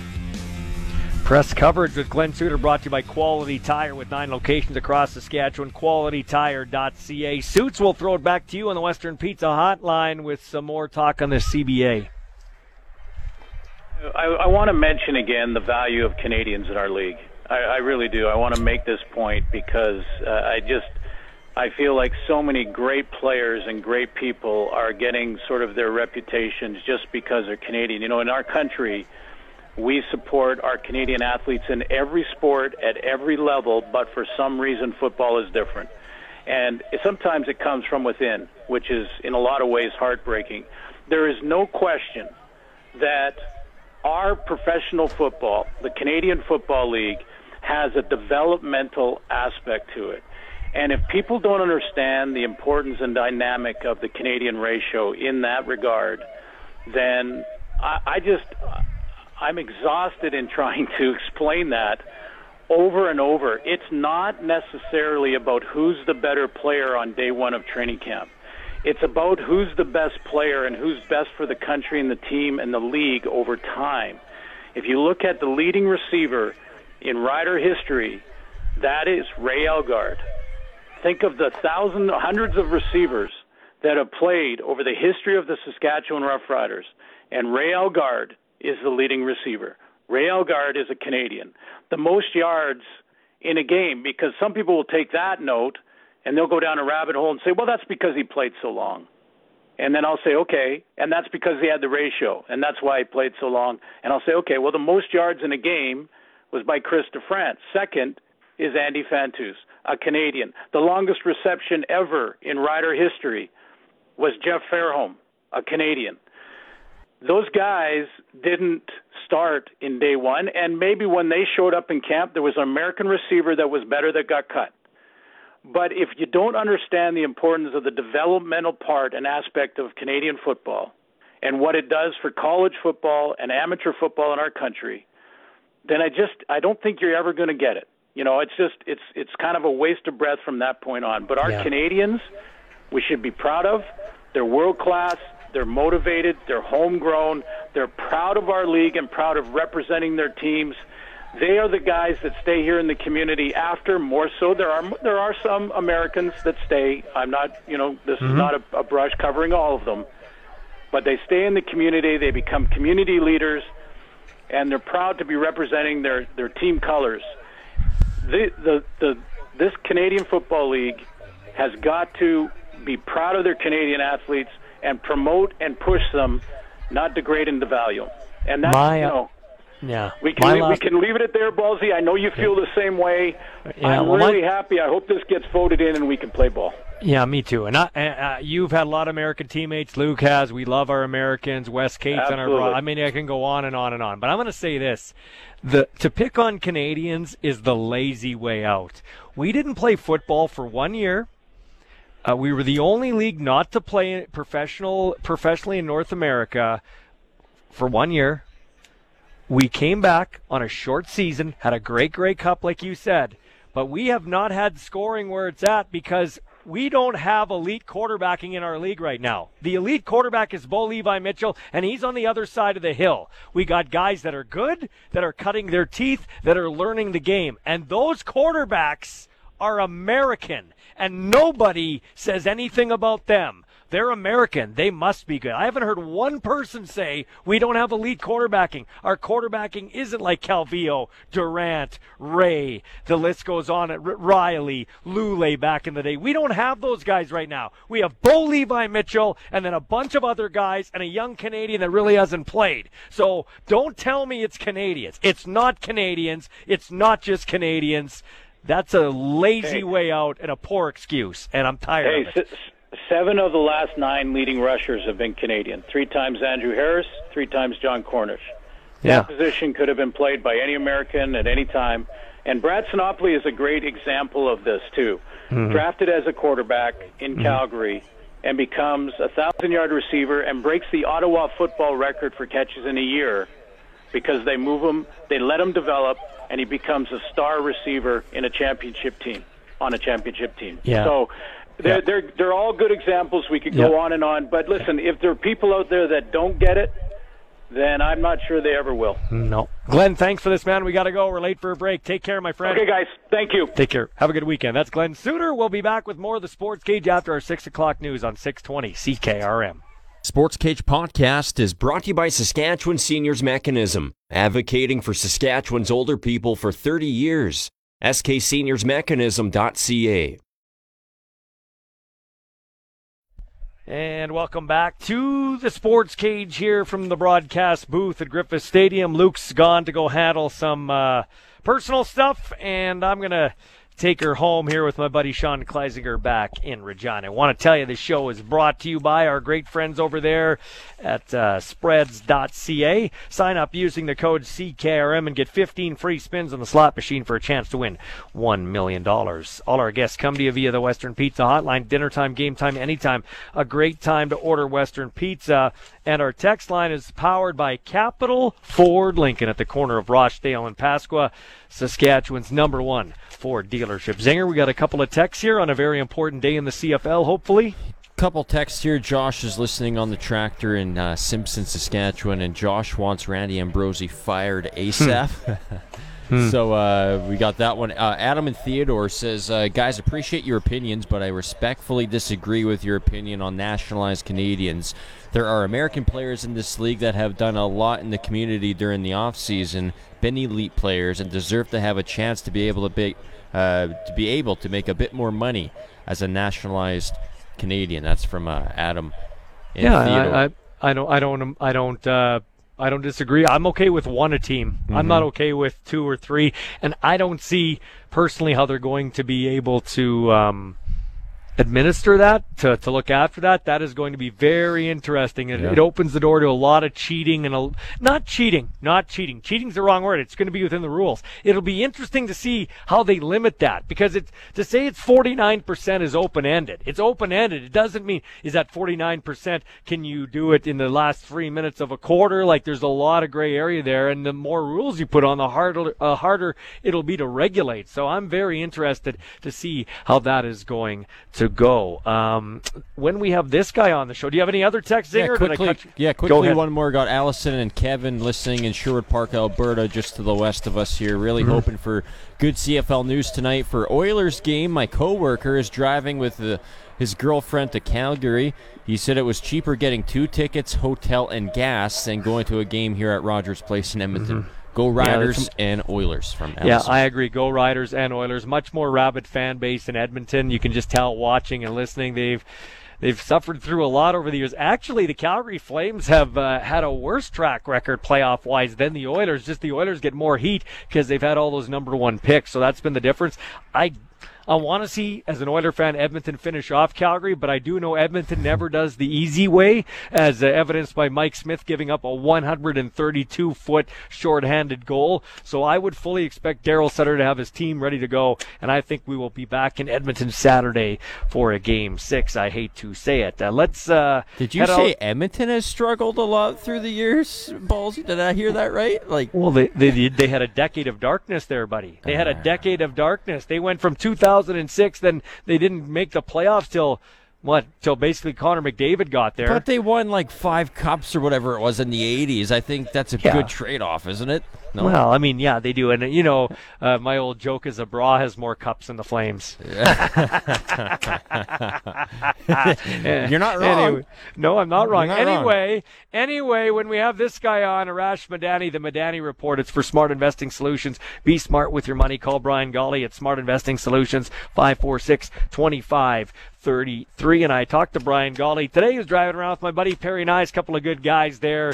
They know how to get deals done. Uh, Arash Madani, will we get a deal done here with the CFL tonight, do you think? I, I think so, Ballsy. Uh, how is Brian Golly doing? he's doing way. really he's to do he's doing really well he told me he's looking forward to uh, he sponsors you he's hoping to, yes. that we can all sit down and break some bread at the grey cup when you come in here i i cannot wait um, I am very appreciative because Brian has been such a uh, such a big partner of what we do, and mm-hmm. especially during the, the early days, the dark days of COVID, Brian continued to, uh, to to partner with us, and for that I have a lot of gratitude because, as you know, you and I text all the time, mm-hmm. uh, coming on with coming on with CKRM and doing the Sports Cage. Um, this is not hyperbole; is legit one of the highlights uh, well, two of the highlights of my week. Um, yeah, we uh, we enjoy having you on to, uh, for sure, and it's great. Uh, one thing about sports, it's more than just the scores; it's the stories and making friends. And I consider you one. So uh, you uh, do have a lot to do with the CFL still in terms of contacts. Are you getting a sense that we'll get this thing done tonight? Do you think this will get done and ratified finally? I think both people, both sides finally, even though it's been a, a long and winding and interesting negotiation situation here, Rash, I think they both get the gravity of the situation.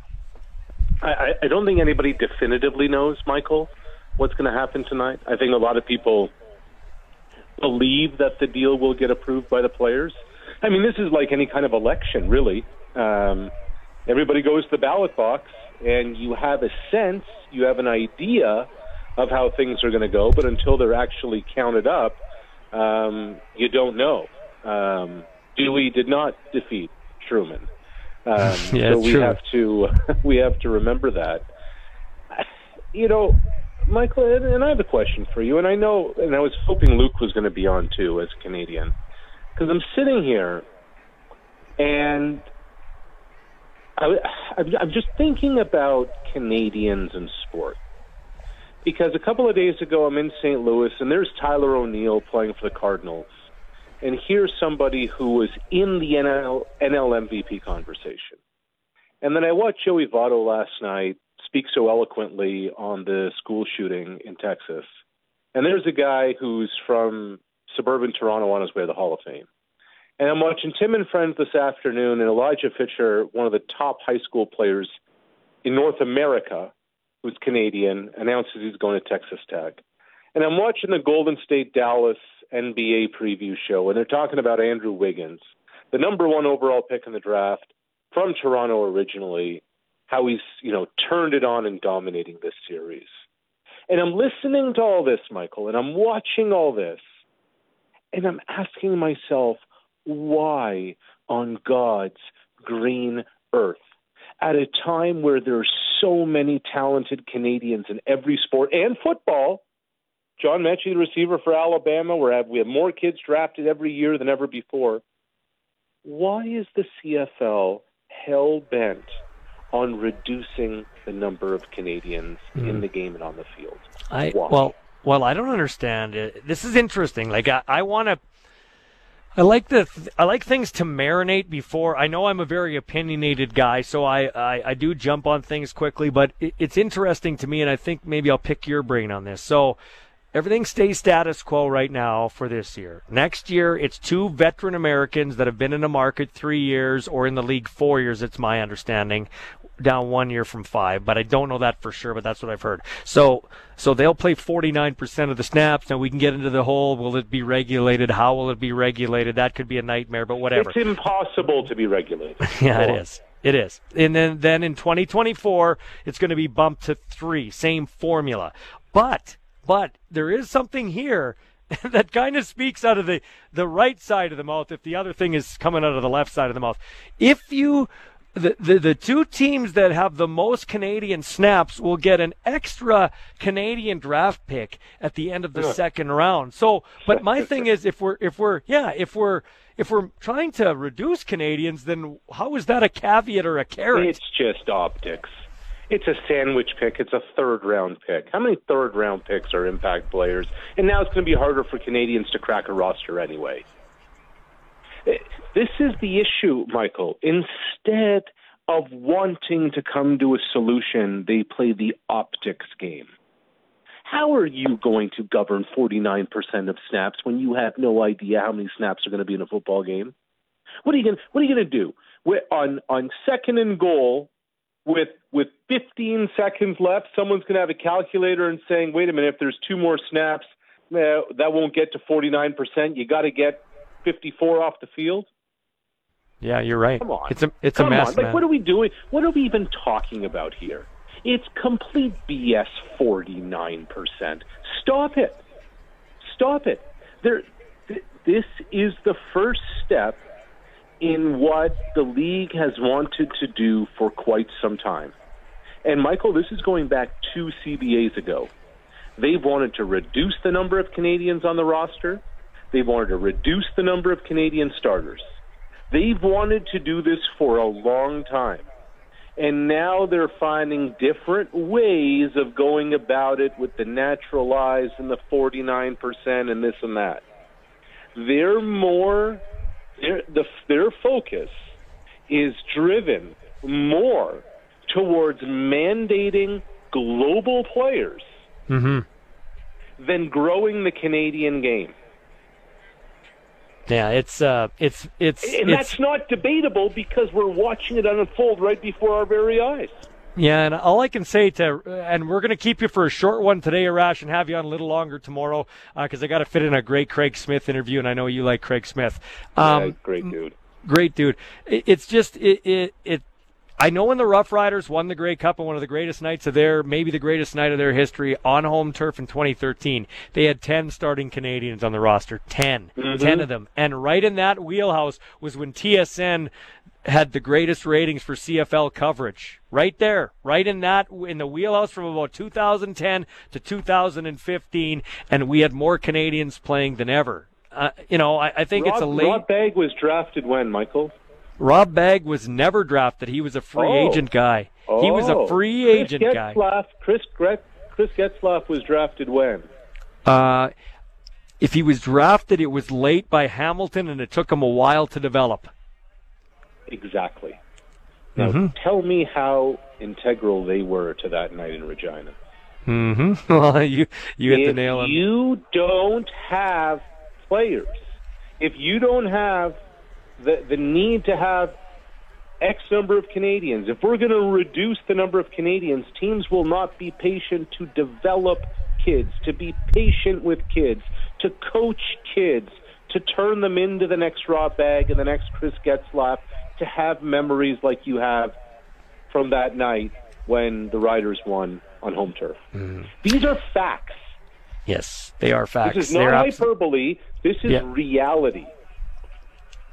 Well, we'll see what happens tonight. Hopefully, I'm hoping for a CBA, and then uh, I guess we, We figure it out as we, We as we as, as it goes along. Hey, uh, thanks for your time, Arash. We'll talk to you in a rare Friday edition tomorrow, and uh, we'll talk some baseball and some other stuff too. Okay?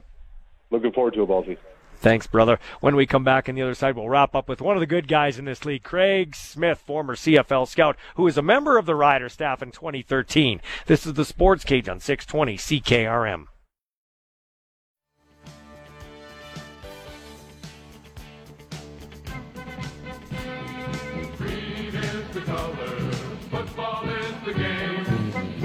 Talking mostly CFL, waiting for hopefully the players to ratify the final offer from the CFL, the CBA, so we can have football and preseason football right here on 620 CKRM next Tuesday. By the way, my producer Zinger brought that up too. I did. I mean, I love McDavid, but you got to give kudos to Nathan MacKinnon last night. An end-to-end rush, puts the puck through his legs and scores on Husso from uh, St. Louis, the hat trick goal. They'd go on to lose, but that guy is unbelievable. Another unbelievable guy I caught up with yesterday, Craig Smith, former longtime scout, having his own health battles, but he was doing what he loves, watching football yesterday. Here with a buddy of the show, Craig Smith. I know you've uh, listened to the show quite a bit, so uh, glad to have you on here once again. Uh, you're out in your element. You're watching Rider football. How does it feel, bud? It feels great, and what a day this is. You know, I had to put more sunscreen on because it's so nice. But uh, yeah, it's it's great, and you just you know, as a player personnel guy, what am I doing? I'm looking at, okay, what number? What's he? Okay, mm-hmm. you know, he makes a nice catch and all that kind of stuff. So I'm always looking at the player personnel, and it, like you said, I'm in my element, and this is this is what I'd like to do. Craig is a player personnel guy how happy are you to see the Rough Riders not just throw the Canadians on the offensive line? Like they've got some real contributing guys in the receiving corps. Micah Teitz was playing will linebacker, very meaningful. I love the fact that uh, they're just not pigeonholing Canadians. At least it doesn't appear that way. Well, you know that's true, and you know I I believe they've done that for for more than a decade. Mm. You know because of what they've done as far as you know with receivers, and it's not just offensive linemen. There's there's some good quality kids that are playing other positions, and and they, this this organization has been very successful with that formula. So it's good to see for sure. Yeah, for you know, you know what I've done in the last you know my last uh, say 11 years in the league. All I did was go across Canada and look at, at Canadian colleges and, and it from the, from when I first got into the league in 2001 until when I finished, it, it's unbelievable how good the Canadian content is. Let me stop you there. You're a guy that's seen it all. I've heard not not just from you. I've heard it from coaches in this league, the CFL. I've obviously heard it from U Sports coaches. The coaching's better. The players are never more prepared than they are now. The combine numbers are showing that. They, they say this was a weaker draft class, but I think that is indicative of what we saw in the CFL with no season. And then when the U Sports guys came back, they only played six games. So sometimes we're prisoners in the moment with our worry about scoring and everything like that. But here's what I don't get. If Murray McCormick's story is to be believed today in the Leader-Post, and we are going down now to six Canadians and one naturalized American as a Canadian, I'm not against that naturalized American, but initially the talk was seven and eight. Now it's six and seven.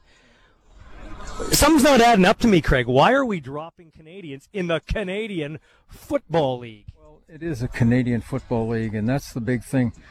There's, there's, uh, I, I can't, I don't know what it is now. Is it 20, 20 Canadians, 21, yeah. 21 now, and uh, you know that's the bottom line. It's the CFL. It's the Canadian Football League, and guys come out of college and sometimes they're not ready to be a starter. They're not ready. You know, they're they're learning how to be a pro, and that could take a couple years. I always talk about Brent Johnson, and I love the guy, and he's one of one of the better edge guys that we've had in our league. When Brent Johnson came up, it wasn't Brent Johnson that we saw down the road. We drafted Getzlaff in Hamilton. Um, that wasn't the Getzlaff that we saw down the road. Kids develop, Canadian kids develop, and like I have been saying, last year when I was, you know, off, I, I spent a lot of time in clinic talks um, with a lot of Canadian coaches. You know, and I just sat there and I was just amazed at, at the quality of the Canadian coaches. I, have I've been across, uh, you know, uh, I did a lot in Canada West last year, talking with the coaches, how knowledgeable these guys are, the passion that these guys show for the game, the development of the players. And it, it, like you said, it's the Canadian Football League when they came out and they said that okay we're going to go with to no canadians you know i almost threw something through my tv you know this is the cfl as soon as i heard that i just thought you know what? A lot of guys are going to lose that that dream of playing professional football. And people say oh you know we shouldn't have that. Well bullshit. And that, that you know we should. We've always done it. We've had this league for so many years it's it's worked. The the so how many times have you heard the product is great. We don't have a problem with the product. You know, uh, you know. I, it's the business model. It's the business model. Yeah, and don't forget. I mean, certain certain certain areas, it's tough because if you go to Toronto, you got those. You know, they got the Raptors, you got the Blue Jays, you got the Leafs. The, the Argos aren't top dog. Then you got the soccer now you know, and, and same, you know, I still believe I was at BC for eight years, and I believe there's a good core there that uh, that want to go. BC's a little different. I lived there 17 years, and everybody and their dog says, "Oh, you got so much to do." Let me tell you, there's 10 games. So you can't put aside 10 games. What's why? Yeah. You got, you know, uh, you know. I think they get it figured out now with the owner if they can ever get on the field. My question to you is this, Craig Smith. Are you worried that if something doesn't get done here soon, that this could be the uh, the, the death blow for the CFL. I don't think we can afford to have a shortened season, and God forbid another missed season. Well, look at what we went through. I mean, we went through a year with no football, then we went through a, a year of shortened season, and that was tough. And now we get this, and you know, to say death blow, I don't know about that, but I mean, it's probably pretty darn close. Mm-hmm. And you know, we want to get going. We, I was looking so forward to the Friday uh, exhibition preseason game. It was going to be on to see the players, to see the, the who who's the new guys. And when I was a kid, I used to go to bomber games. That's what I'd look for. I'd okay, look at I, I would go to training camp and look. Oh, I was a, a, a, little player personnel guy when I was 16 years old, going to practice and think, wow, look at this guy, uh, Chuck. And we used to get a lot of guys that came up from the SEC. Alabama guys, you know, David Bailey, Chuck Strickland, Robin Parkhouse, Jimmy Poulos from Georgia. But I'd go and I think, oh man, is this guy going to make it? And then maybe the odd guy would get cut, and I'd think, what the heck are they doing? You know, like I was, I was doing it. So, yeah, we need we need this league. It's and you know the other thing, before I got into this, before I started coaching, I went 11 years coaching from the Pee Wees to the pros. But before that, Kathy and I used to go to Grey Cups I think we went to uh, I think we went to a, a 12 Grey Cups uh, before I was in one. Yeah. And and but we and you know the thing is is that weekend that week is it's Canadiana. That's Craig Smith in conversation with me yesterday. We are waiting to see if the CFL Players Association ratifies the CBA. The Riders are the last team to vote, and uh, we'll see uh, what happens. Uh, they've got a 6:45 meeting Brett Lauther will take over the dressing room. The PA rep tell them what the deal's all about. They'll vote, and then we'll find out. The deadline is 10 p.m. our time. So as soon as we know, uh, we will uh, get the information to you. Check our website, check our social media page, and uh, there you go. That'll do it for the Sports Cage for Spreads.ca. Hopefully, we're talking football, actual football tomorrow. Oh, I hope so. This has been the Sports Cage on 620 CKRM. The Sports Cage podcast is brought to you by Saskatchewan Seniors Mechanism, working to make affordable home supports for seniors a reality. SKSeniorsMechanism.ca.